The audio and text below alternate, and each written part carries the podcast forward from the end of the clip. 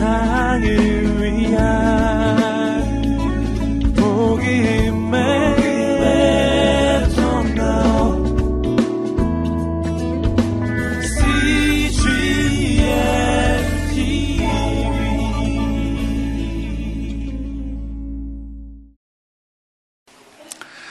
사람들이 사는 곳이면 어느 곳이나 또 어떤 공동체이든지 갈등이 일어납니다.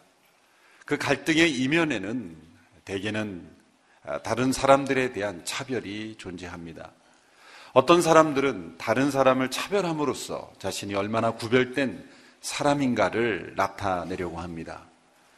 사람들은 돈이나 지식, 외모, 직업, 가문, 그 사람이 가진 어떠한 성격, 모든 것으로 다른 사람을 차별합니다. 그런데 심지어 종교마저도 다른 사람을 차별하는 도구로 사용될 수가 있다는 것이죠. 많은 불신자들의 오해는 하나님께서 기독교라는 종교적 울타리로 사람들을 차별하신다고 생각하는 겁니다.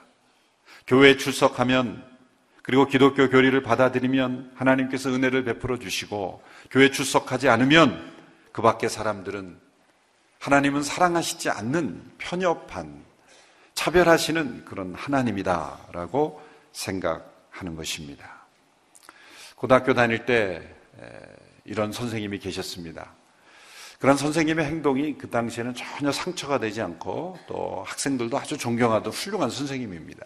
오늘날 만약에 그렇게 했으면 아마 고발하고 교육부에 제소하고 난리가 났을 거라고 생각을 하는데, 선생님은 학생들을 교회로 인도하기 위해서 두 명이 함께 떠들다가 나오면 교회 다녀 물어봅니다. 그러면 교회 다닌다 그러면 너는 들어가. 안 다녀 그러면은 그 당시에는 뭐 손도 맞고 뭐 종아리도 맞고 그래도 전혀 상처가 되지 않았던 시대죠. 한 대 더 맞는 거예요, 안 다니면. 근데 학생들이 다 재밌게 여러분처럼 웃으면서 그렇게 받아들였어요. 어느 학생이 졸다가 나오라 그랬어요. 아이들이 얘기해 줍니다. 제 교회 열심히 다녀요. 그래? 계속 가서 자, 열심히 자. 완전한 차별이죠. 그 당시에는 그렇게 선생님들이 했어도 전혀 거기에 대해서 어떤 반발이나 또 종교 차별이라고 생각하지 않았던 그런 시대. 그런데 그것이 좀 심하면 그것이 문제가 될 수 있고, 또 학생들이 그걸 이해하지 못하면 그것은 심각한 오해를 우리에게 가져다 줄 수 있죠. 하나님이 마치 교회에 열심히 출석하면 하나님이 더 큰 은혜를 베풀고, 출석하지 않으면 하나님은 미워하시고 차별하시고 은혜를 베풀지 않는 하나님이라고 혹 우리도 오해하고 있지 않은지.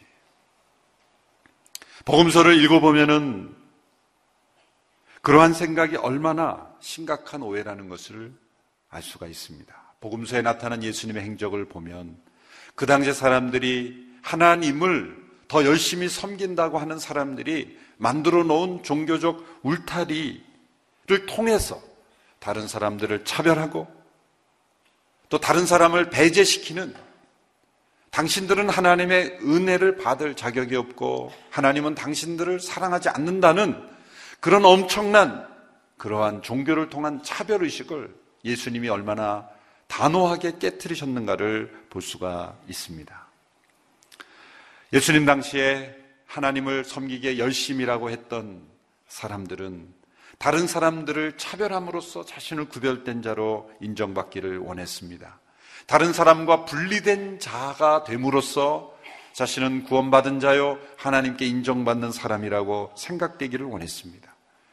여러 가지 규례, 종교적 규례를 열심히 지킴으로써 그렇지 않은, 그리고 죄를 짓는 다른 사람들과는 다른 구별된 자로 인정받고, 그렇게 자신들과 같이 지키지 않는 사람들은 하나님께서 버리고 저주하시는 사람들이라는 그러한 의식 속에 사로잡혀 있었던 것입니다. 예수님 당시에 사람들의 신분을 말해주는 중요한 표시는 식탁이었습니다. 어떤 식탁의 교제에 누군가를 포함시키고 혹은 누군가를 배제시킴으로써 사람을 차별하고 자신이 누구인가를 나타냈던 것입니다. 그래서 당시에는 이런 격언이 있었다고 합니다. 그들이 먹는 것을 보면 그들이 누구인지를 알게 된다. 예수님 당시에 사람들의 식탁에 결코 참여시킬 수 없는 사람들이 있다면 바로 세리들입니다. 그런데 놀라운 것은 예수님은 이 세리들과 함께 식사하셨고 그들과 함께하는 식탁에 참여하셨을 뿐만 아니라 그 세리들 가운데도 예수님의 제자를 선택하셨다는 것이죠. 이것은 놀라운 일입니다. 예수님은 당시 사회적으로 가장 가장자리에 있던 사람들, 당시의 사람들, 특별히 종교적인 엘리트들에 의해서 차별되고 배제되고 그리고 인정받지 못하고 하나님의 은혜의 대상이 아니라고 생각했던 그런 사람들 가운데 예수님의 제자들을 선택하셨다는 것이죠. 첫 번째 제자 그룹은 두 주 전에 살펴본 대로 어부들 가운데 제자를 선택하셨다는 겁니다. 두 번째 제자 그룹은 바로 세리였습니다. 어부나 세리들은 그들 스스로 예수님의 제자가 되겠다고 자진한 사람들이 아닙니다. 오히려 예수님의 제자가 되겠다고 자진한 사람들은 종교적 엘리트들이었습니다. 바리새인들 가운데는 난 예수님의 제자가 되겠다라고 자진하는 사람들이 있었어요. 그런데 그들 가운데 저는 예수님의 제자가 허입된 사람이 없어요. 오히려 스스로 예수님의 제자가 되기에 합당하지 않다고 생각하는 사람들, 오히려 또한 그럴 마음도 없는 인생을 살아가고 있는 사람들 가운데 예수님은 자신의 제자들을 택하여 부르셨다는 것이죠. 당시 사람들로부터 받고 있던 그런 차별과 편견이 그들의 마음도 닫아버렸기 때문에 그럴 마음도 없었던 것입니다. 그러나 예수님께서는 그들도 제자로 부르셨고 그들과 함께 삶을 나누셨다는 것입니다. 세리를 제자로 부르신 것은 어부를 제자로 부르신 것보다 훨씬 더 큰 충격입니다. 오늘 본문에서 레위라 하는 세리를 예수님께서 나를 따르라고 부르십니다. 그리고 그가 모든 것을 버려두고 예수님을 따르는 제자가 되었다는 것이죠. 그 가운데 어떠한 심적 변화가 일어나고 어떠한 결단이 있었는지는 다 생략했지만 어쨌든 그가 세리의 직업을 내려놓고 예수님을 전적으로 따르는 제자가 되었다는 것은 엄청난 큰 변화입니다. 여기서 레위는 마태입니다. 마태는 로마식 이름이고 레위는 유대식 이름이죠. 그 당시 사람들은 이름이 적어도 세 가지 정도 가지고 있었죠. 유대식 이름, 로마식 이름, 헬라식 이름.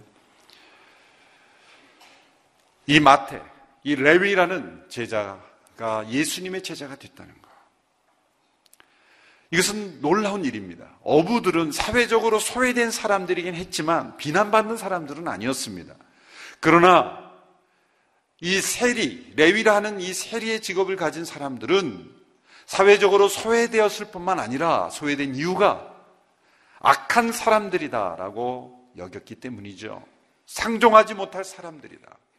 나라를 팔아먹은 매국노요, 자신의 탐욕을 만족시켜서 동족들의 혈세를 강탈하는 그러한 악한 존재로 여겨졌기 때문에 그들 가운데 예수님의 제자를 택하여 부르셨다는 것은 이것은 예수님의 명성의 심각한 문제가 되는 겁니다. 예수님께서 그들의 죄를 몰라서 택하신 것이 아닙니다. 그들의 죄를 심각하게 여기지 않으셔서 그들을 부르신 것이 아닙니다. 예수님은 죄를 아주 심각하게 여기셨던 분입니다. 레위를 제자로 부르셨다는 것, 이 세리 가운데 제자로 부르셨다는 것은 우리에게 무엇을 의미해 줍니까? 예수님의 십자가 앞에서 변화되지 못할 사람은 아무도 없다는 것, 예수님이 부르지 못할 만큼 그렇게 하나님의 은혜로부터 단절된 사람은 없다는 것. 사람들은 사회적 관념으로, 종교적 울타리로 배제시키고 소외시키고, 그리고 너희는 우리와 함께할 수 없다라고, 당신들은 쓰레기 같은 인생이고 버려진 인생이고 저주받아 마땅한 인생이라고 여기는 그러한 사람이라 할지라도 하나님의 은혜의 품 안에는 버려진 영혼이 없다는 것이죠. 하나님의 은혜의 울타리에는 제외된 사람이 없다는 것이죠. 하나님의 은혜의 품 속에는 배제된 사람이 없다는 것을 가르쳐 주시기 위해서 그 당시에 가장 악명 높은 직업을 가진 세리들, 세리가 얼마나 큰 죄인으로 여겼냐면, 죄인들이라는 부류가 있지만 세리는 그것과 별도로 세리라는 그 자체가 하나의 장르가 됐어요. 그래서 복음서에 보면 세리와 죄인들이다 이렇게 표현되죠. 죄인들이라고 함께 부르기도 싫은 거예요. 특별한 죄인이다 라는 의식이 그 명칭 속에는 담겨 있는 거예요. 세리와 죄인들. 실로 그들의 죄는 심각한 죄였죠. 동족의 가슴에 못을 박고 민족을 더 가난하게 만들고 그뿐만 아니라 배신하게 하고 엄청난 배신감을 가져다 준 그들을 유대민족은 용서할 수가 없었다는 거예요. 저들만큼은 하나님의 은혜 안에서 대상에서 제외되어야 된다는 그런 생각이 가득 차 있었던 거예요. 특별히 종교적 울타리 가운데 있는 사람들은 특별히 더 그러한 생각이 심했던 것입니다. 그러나 예수님께서는 레위 가운데 제자로, 세리 가운데 레위라고 불리는 사람을 제자로 부르심으로써 하나님의 은혜의 울타리 안에는 어떠한 사람도 배제되지 않는다는 것, 예외되지 않는다는 것을 우리에게 가르쳐 주고 계신 것입니다. 예수님을 따르게 된 레위는 자신이 예전에 알던 세리들 그리고 죄인들을 자신의 집에 초대해서 예수님을 만나게 하는 그런 잔치를 열었습니다. 오늘 본문 5장 29절의 말씀을 우리 같이 한 목소리로 함께 읽도록 하겠습니다. 시작. 레위는 예수를 위해 자기 집에서 큰 잔치를 열었습니다. 많은 세리들과 다른 사람들이 그들과 함께 음식을 먹고 있었습니다. 최초의 맞춤전도 집회가 여기 있는 것입니다. 제가 이 본문을 보면서 맞춤전도 집회 아이디어를 구상했습니다. 최초의 맞춤전도 집회는 세리 레위의 집에 열린 겁니다. 그리고 그 대상은 세리라는 집단, 죄인들이라는 동질 집단이 모인 겁니다. 아마 바리새인이 세리를 초청했으면 가지 않았을지, 초청하는 일도 없었겠죠. 동질 그룹이 모인 거예요. 같은 영역, 같은 직업, 같이 사람들로부터 배제받는 사람들. 이번에 목회사관 학교를 하는데 우리 목회자들이 사회적으로 소외된 이웃들, 그런 기관들을 첫날 다 탐방을 하고 또 발표하고 그런 기간을 가졌는데, 김영철 목사님께서 그 서울역 용산역에서 노숙자 체험을 했어요. 하루를 실제로 같이 자는 그 체험을 했습니다. 또 하나님이 함께 하셔서 그날 가장 추운 날이 되었습니다. 가장 추운 날 하나님께서 임재하셨어요. 추위로. 그 체험을 우리가 함께 나눴습니다만, 그 역에서 노숙하는 분들 가운데 가난해서 그렇게 된 분 아니에요. 그 가운데는 몇억 원을 수표를 잃어버렸던 사람이 나왔다 그러죠. 몇백억 자산가인데도 그 노숙자 생활을 하는 거예요. 좋은 집을 마련해주면 그분들이 그곳에 갈까요? 아닙니다. 거기에서 함께 노숙하는 분들의 의식 속에는 자신을 맞이해주는 한 공동체 의식, 나와 같이 생활하는 그 사람들, 그 안에서 어떤 정을 느끼고 한 의식을 느끼는 거죠. 그래서 그들을 함께 모이는 겁니다. 좋은 시설을 마련해주면 가겠지라는 생각이 아닌 것이죠. 힘들고 추워도 함께 생활하는 그러한 공동체 소속감이 그들에게는 더 필요했던 거예요. 건강이 나빠지고 추위에 시달려도 우리 인간에게 가장 필요한 것, 그런 공동체의 소속감, 그것을 느끼게 해준다는 거죠.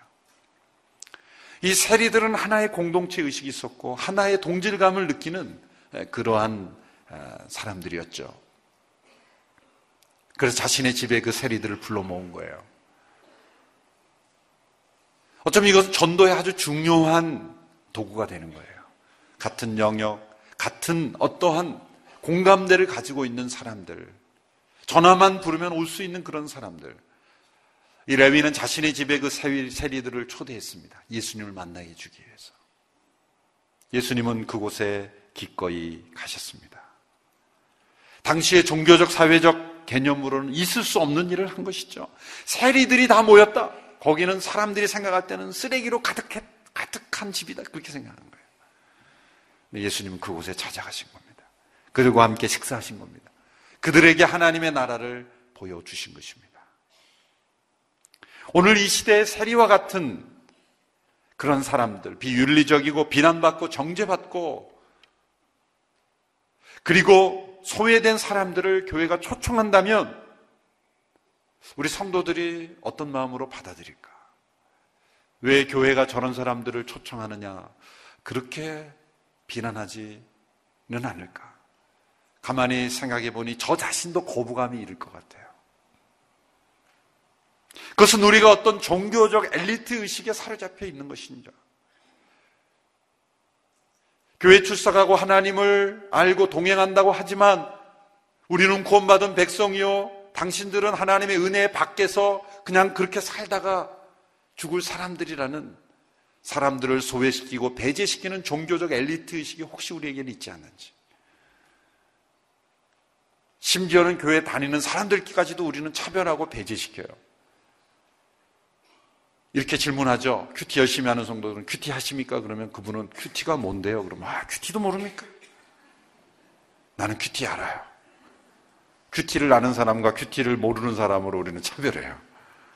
여러분, 우리의 조상 선배님들은 큐티라는 단어도 몰라도 열심히 하나님과 동행하고 신앙생활을 했어요. 사실. 큐티라는 단어를 알고 큐티의 방법을 알고 큐티라는 시간을 가지는 것 자체가 나와 다른 사람을 구별하는 종교적 엘리트 의식을 가지게 한다면 그건 21세기의 바리새인이 되는 거예요. 제자훈련 받으셨습니까? 제자훈련이 뭔데요? 제자훈련도 모르십니까?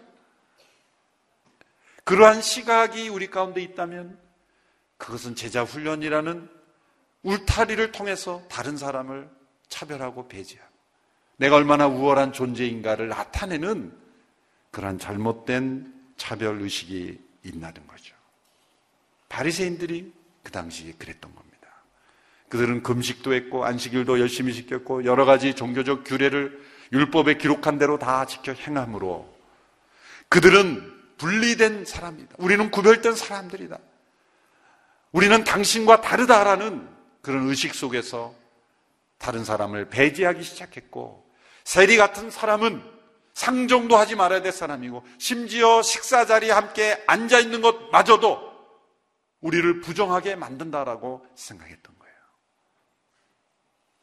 종교적 열심 속에 숨어있는 무서운 독소, 다른 사람을 차별하고 배제함으로써 하나님이 이 세상을 얼마나 품으시고 죄 가운데 있는 사람들을 얼마나 불쌍히 여기시고 끌어안으시는지를 우리가 알지 못하게 되는 것입니다. 하나님의 은혜는 끌어안으시는 은혜예요.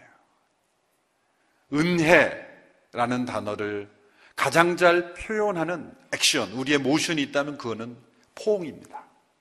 포옹이에요. 누가복음 15장에 집을 나가 방탕한 둘째 아들을 바라보며 아직 거리가 먼데 아버지는 달려가 그 아들을 끌어안았다 그랬어요. 끌어안았다. 이 포옹하는 거예요. 하나님의 은혜는 언제나 끌어안는 겁니다. 그 자녀가 얼마나 냄새가 나고 어떠한 삶을 살았느냐가 상관없이, 회개했느냐 돌이켰느냐 얼마나 윤리적으로 도덕적으로 깨끗하냐 상관없이 먼저 끌어안는 겁니다. 잃어버린 양 한 마리를 다시 찾았을 때 목자는 그 양을 어떻게 따리, 그 액션이 중요한 겁니다. 목에 안고 질질 끌고가 아니라 너 내 말 안 듣고 너 이렇게 마음대로 갔어? 고생 좀 해봐 그러고 뒷다리 잡고 끌고 온 게 아니에요. 그게 아니라 그 양을 끌어 목에 안고, 여러분 이 목에 안았다는 거는 예쁜 향기로운 인형을 하는 게 아닙니다. 지금 뭘 안았다고요? 양은 냄새가 굉장히 많이 나요. 양은 이 목욕이 안 됩니다. 그래서 털을 깎아버리잖아요. 양이 털이 촘촘하기 때문에 그 양을 목에 안았을 때 그 냄새, 그걸 우리에게 예수님이 아주 그 비주얼로 보여주는 거예요. 상상해 보세요. 허랑 방탕에서 돼지의 지엄 열매를 먹다가 아들이 왜 돌아온 거예요? 사실은 아버지를 격려하기에 돌아온 거예요? 아니에요. 배가 고파서 돌아온 거예요. 자기 필요 때문에 돌아온 거예요. 우리가 하나님 앞에 돌아올 때 사실 하나님을 예배하고 경배하기 위해서 돌아온 사람 몇이나 될까요? 자기가 아파서 돌아온 거예요. 힘들어서 돌아온 거예요. 배고파서 돌아오는 겁니다. 돌아온 아들을 하나님께서 우리를 어떻게 대하십니까? 너가 종교적으로 이렇게 살았으니 너는 벌받고 나에게 와라 요구하지 않으세요. 먼저 끌어안아 주시는 거예요. 포옹해 주시는 거예요. 하나님의 은혜는 끌어안으시는 은혜, embracing grace. 끌어안으시는 은혜예요. 집을 나가지 않고 있던 첫째 아들은 어땠습니까? 자신의 동생을 철저히 배제시켰죠. 동생이 돌아왔을 때 그는 동생을 끌어안지 않습니다. 오히려 당신의 이 아들, 아버지를 향해 당신의 이 아들이 돌아 자신의 동생이라고 말하지 않아요. 그는 마음속으로 동생을 배제하고 있었던 겁니다. 이 비유에서 첫째 아들은 바리새인들의 모습을 지적하는 거죠. 아버지 하나님께서는 세리와 같은 사람들, 죄인들, 하나님이 정한 율법에 밖에 살아갔던 사람들입니다. 정죄가 있고 하나님의 심판 가운데 있는 사람들입니다. 그런데 하나님은 그들도 품고 계시는 거예요. 그들도 끌어안으시는 하나님이신 거예요.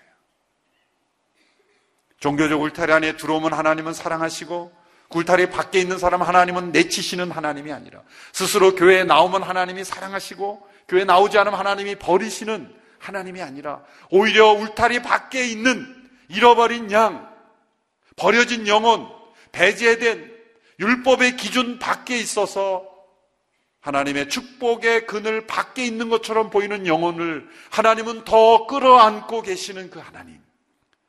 그것이 예수님을 통해 우리에게 보여주시는 하나님이신 것입니다. 그러므로 예수님께서 이 세리를 제자로 삼으셨다는 것은 개인적인 문제가 아닙니다.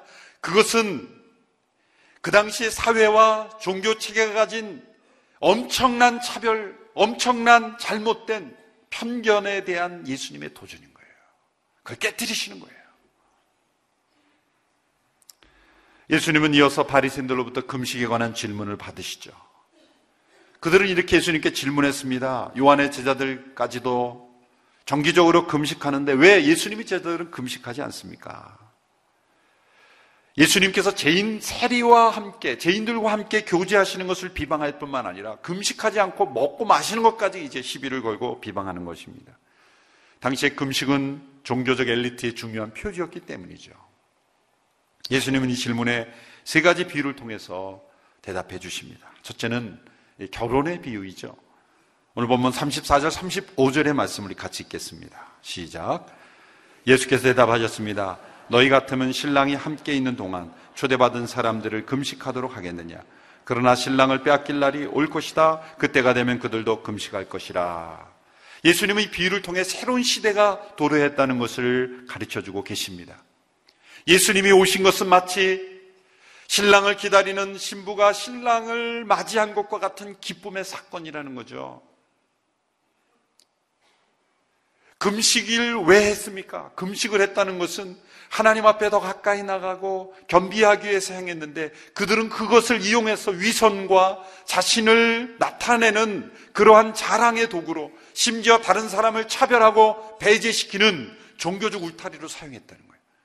그런데 그런 종교적 울타리로 나를 만나는 것이 아니다. 하나님께서 사람이 되심으로 마치 신랑이 신부에게 다가온 것 같은 그런 기쁨의 사건이 바로 본질이라는 거예요. 우리 신앙의 본질은 신랑 대신 예수 그리스도를 인격적으로 만나는 것이지 어떤 종교적 규칙을 통해 하나님을 만나는 것이 아니라는 거예요. 우리 신앙의 중심에 신부가 신랑을 만나는 그 기쁨이 있습니까? 그 기쁨이 우리 가운데 살아 있어야 되는 거예요. 바리새인들은 그 하나님을 만나는 기쁨은 없어요. 하나님을 두려워하여 종교적 규칙을 잘 행하면 우리를 축복하실 거고 그 규칙을 따라가지 않으면 벌하실 것이라는 그런 생각 속이 가득 차 있는 거예요. 규칙수에 들어오지 않은 사람은 버려진 존재라는 그런 의식이 가득 차 있는 거예요. 그것이 아니다. 그건 옛 시대의 잘못된 생각이다. 그리스도를 만나는 기쁨, 이것이 우리 신앙의 가장 중요한 핵심인 것입니다. 여러분, 결혼식을 가보면 모두가 다 기뻐요. 물론 기쁘지 않은 사람이 있다면 그 결혼 당사자가 자신이 사랑했던 사람인데 자기가 배우자가 아닐 경우, 그럴 경우를 제외하고는 모두가 다 기뻐요. 웬만한 실수, 잘못은 다 그냥 용납이 됩니다. 주례를 제가 할 때 심각한 제가 잘못을 한 적이 있어요. 너무 피곤한 그런 저녁이었는데 제가 주례를 하고 결혼 서약을 이렇게 할 때 대답을 하잖아요. 근데 갑자기 사람들이 난리가 난 거예요. 웃고 막 난리가 난 거예요. 왜 그랬다 보니까 제가 서약을 하고 있는 거예요. 나는 누구를 아내로 맞이하여. 제가 공식적으로 2번 결혼할 뻔했어요. 그런데도 그냥 웃고 넘어가는 거예요. 저는 맞아 죽을 줄 알았어요, 신랑이. 왜 그렇게, 가장 중요한 게 뭐예요? 이 신랑과 신부가 만나는 기쁨을 우리가 깨트리지 않는 거예요. 미국에서 목회할 때 집사님끼리 서로 관계가 안 좋고 서로 대립되고 싸우는 그런 분들이 있었는데 교회 바깥에서 결혼식을 하는데 그 결혼식장 앞에서만 저는 긴장이 됐어요. 서로 너무 반갑게 인사하는 거예요. 아, 그 가운데 화해하셨나? 그런 생각이 아니에요. 교회 오니까 또 싸워요. 근데 또 다른 결혼식에 와서 결혼식에 갔는데 또 친하게 인사하고 아주 반갑게 인사하는 거예요. 도대체 이분들이 왜 이러나 생각해보니까 결혼식의 기쁨을 우리가 망가뜨리지 말아야 되겠다는 생각이 있어요. 생각해보면 예배가 뭡니까? 신랑 대신 예수님을 만나는 거예요? 그렇잖아요. 예배는 신랑 대신 예수님을 만나는 신부의 기쁨인 거예요. 그럼 교회에 와서도 이 결혼의 기쁨을 우리가 망가뜨리지 말아야 된다고 생각하면은 자기 감정도 자제하고 서로 잘 지낼 거 아니에요. 그렇죠? 교회는 신랑 대신 그리스도를 만나는 기쁨. 그 기쁨이 가장 중요한 이유가 되어야 될 줄 믿습니다.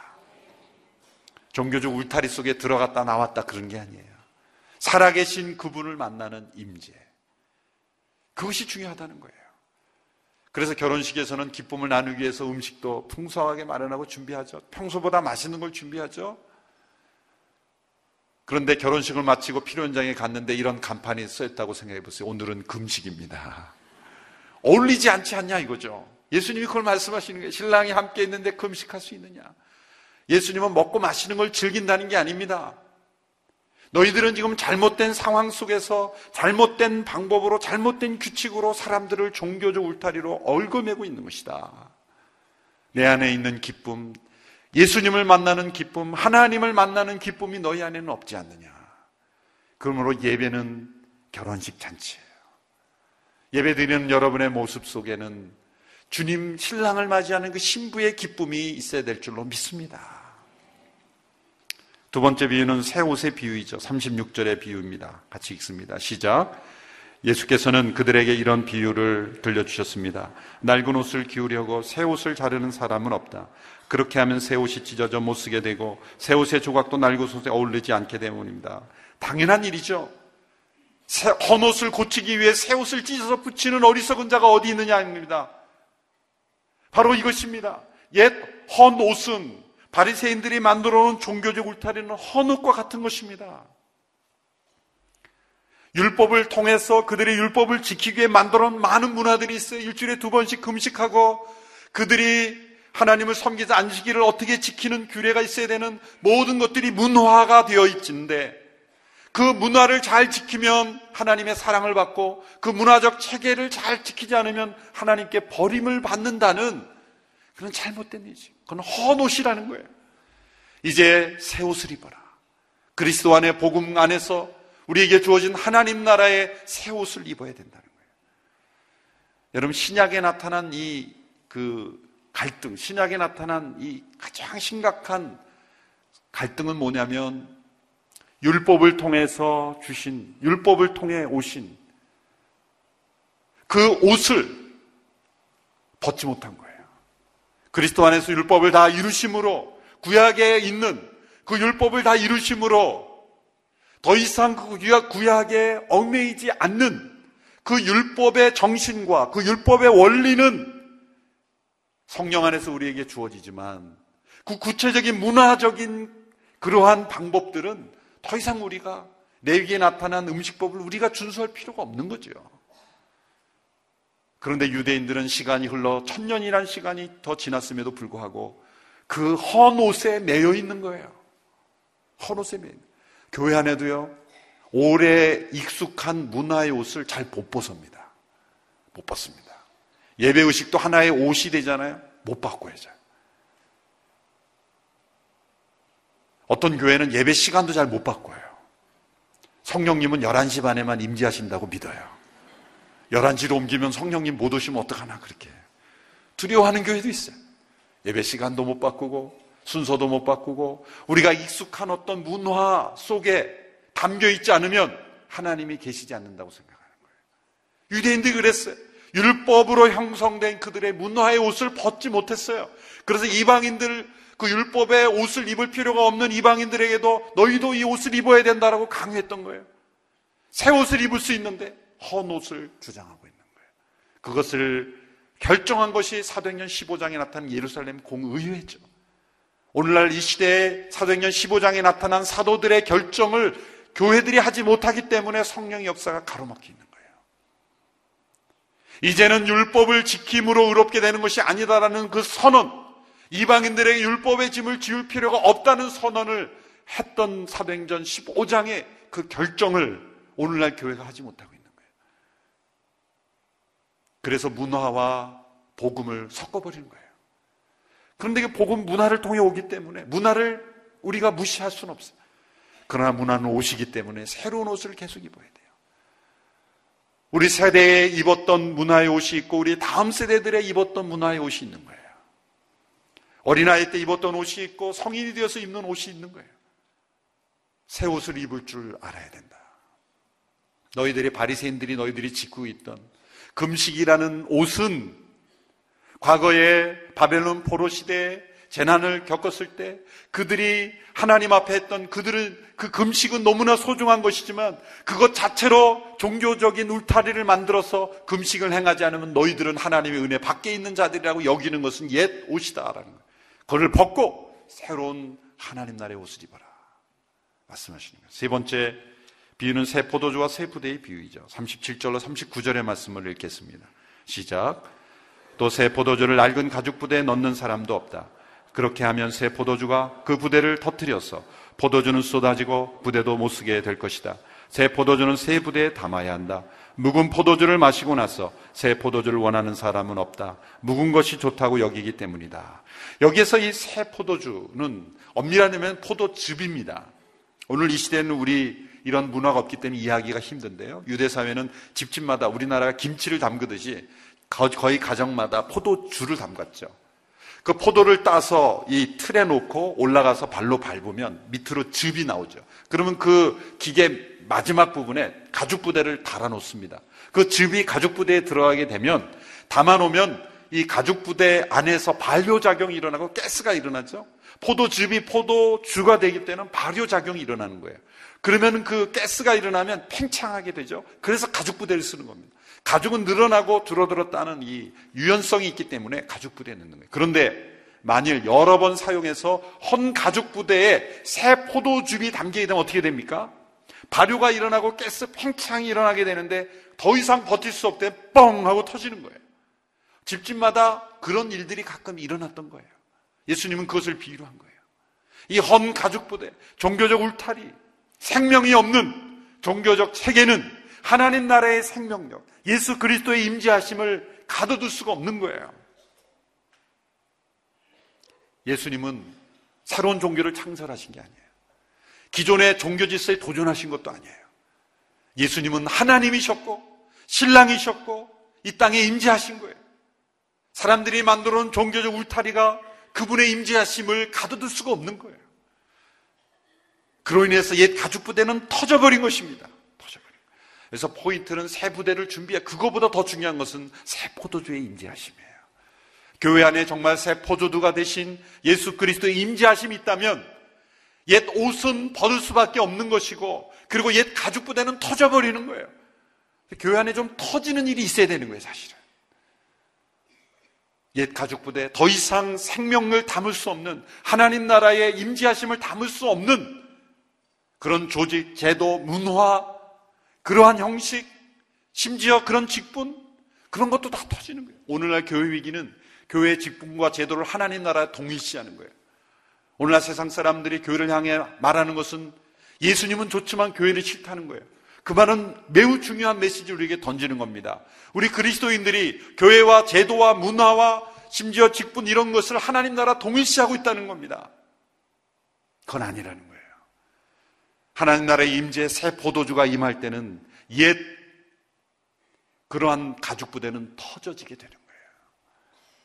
우린 끊임없이 새 옷을 입을 수 있는, 끊임없이 새 가죽 부대를 우리가 준비해야 하는 것입니다. 교회가 세상으로부터 버림받는 것은 교회가 먼저 세상을 버렸기 때문입니다. 교회가 세상으로부터 배제받는 것은 교회가 세상을 종교적 울타리 밖에 배제시켰기 때문이에요. 우리는 구원받은 사람들, 당신은 멸망받은 사람들이라는 프레임으로, 그런 종교적인 논리로 그들을 배제시켰기 때문이에요. 그들을 찾아가시고 그 당시에 종교적 울타리를 넘어서 그들을 찾아가시고 그들을 품으시는 예수님의 제자로 살지 못했기 때문이에요. 세리와 함께 식사하시며 그들의 의사가 되어주시는 예수님을 바라보지 못했기 때문이에요. 왜 그들과 함께 교제하고 식사하냐 할 때 예수님이 이렇게 대답하셨어요. 나는 의인을 부르러 온 것이 아니라 죄인을 부르러 왔다. 나는 그들을 고치는 의사이다. 예수님은 죄를 이렇게 정의하셨어요. 그것은 병든 것이다. 얼마나 은혜스러웁니까?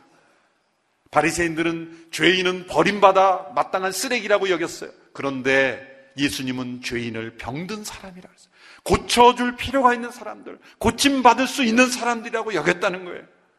여러분, 아무리 심각한 죄인이라 할지라도 우리는 그들을 볼 때 예수님의 시각으로 바라봐야 될 줄 믿습니다. 그들은 병들었을 뿐이다. 만일 영혼의 의사인 예수님을 만나면 그들은 고쳐줄 수 있다. 그들도 예수님의 제자가 될 수 있다.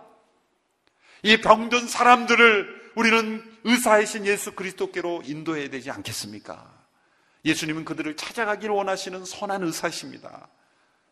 그러나 그들과 함께 교제하지만 전혀 전염되지 않으시고 그들의 질병을 고쳐줄 수 있는 의사 되신 그분, 우리는 그분을 따라가는 보조사인 거예요. 그러므로 영혼의 의사이신 그분께서 이 세상을 치료하도록 우리는 예수님의 손과 발이 돼야 될 줄로 믿습니다. 이 시대의 교회는 자신의 집에 친구 세리들을 초청하고 예수님, 영혼의 의사이신 예수님을 만나게 한 레위의 집이 되어야 하는 것입니다. 의인을 불러 오르는 것이 아니라 죄인을 불러 회개시키신 예수님의 손발이 되어야 하는 것입니다. 죄인을 품으시고 그들을 안아주시고 은혜 베푸시는 아버지의 품이 되어야 할 것입니다. 기도하겠습니다.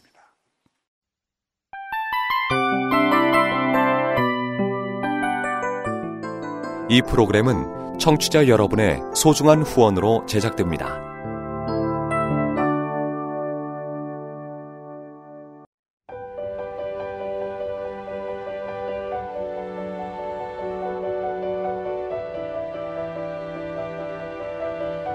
세상에는 수많은 교회들이 있지만 더 깊이 있는 말씀 강해를 찾기 위해 크기로만 교회를 선정하지 않습니다. 보다 좋은 영적 콘텐츠를 더 많이 나누기 위해 방송비를 받지 않습니다. 1년 365일 복음만 전하고 싶어서 우리는 광고를 하지 않습니다. 온누리의 복음을 땅끝까지 CGNTV와 함께 땅끝 선교사가 되어주세요.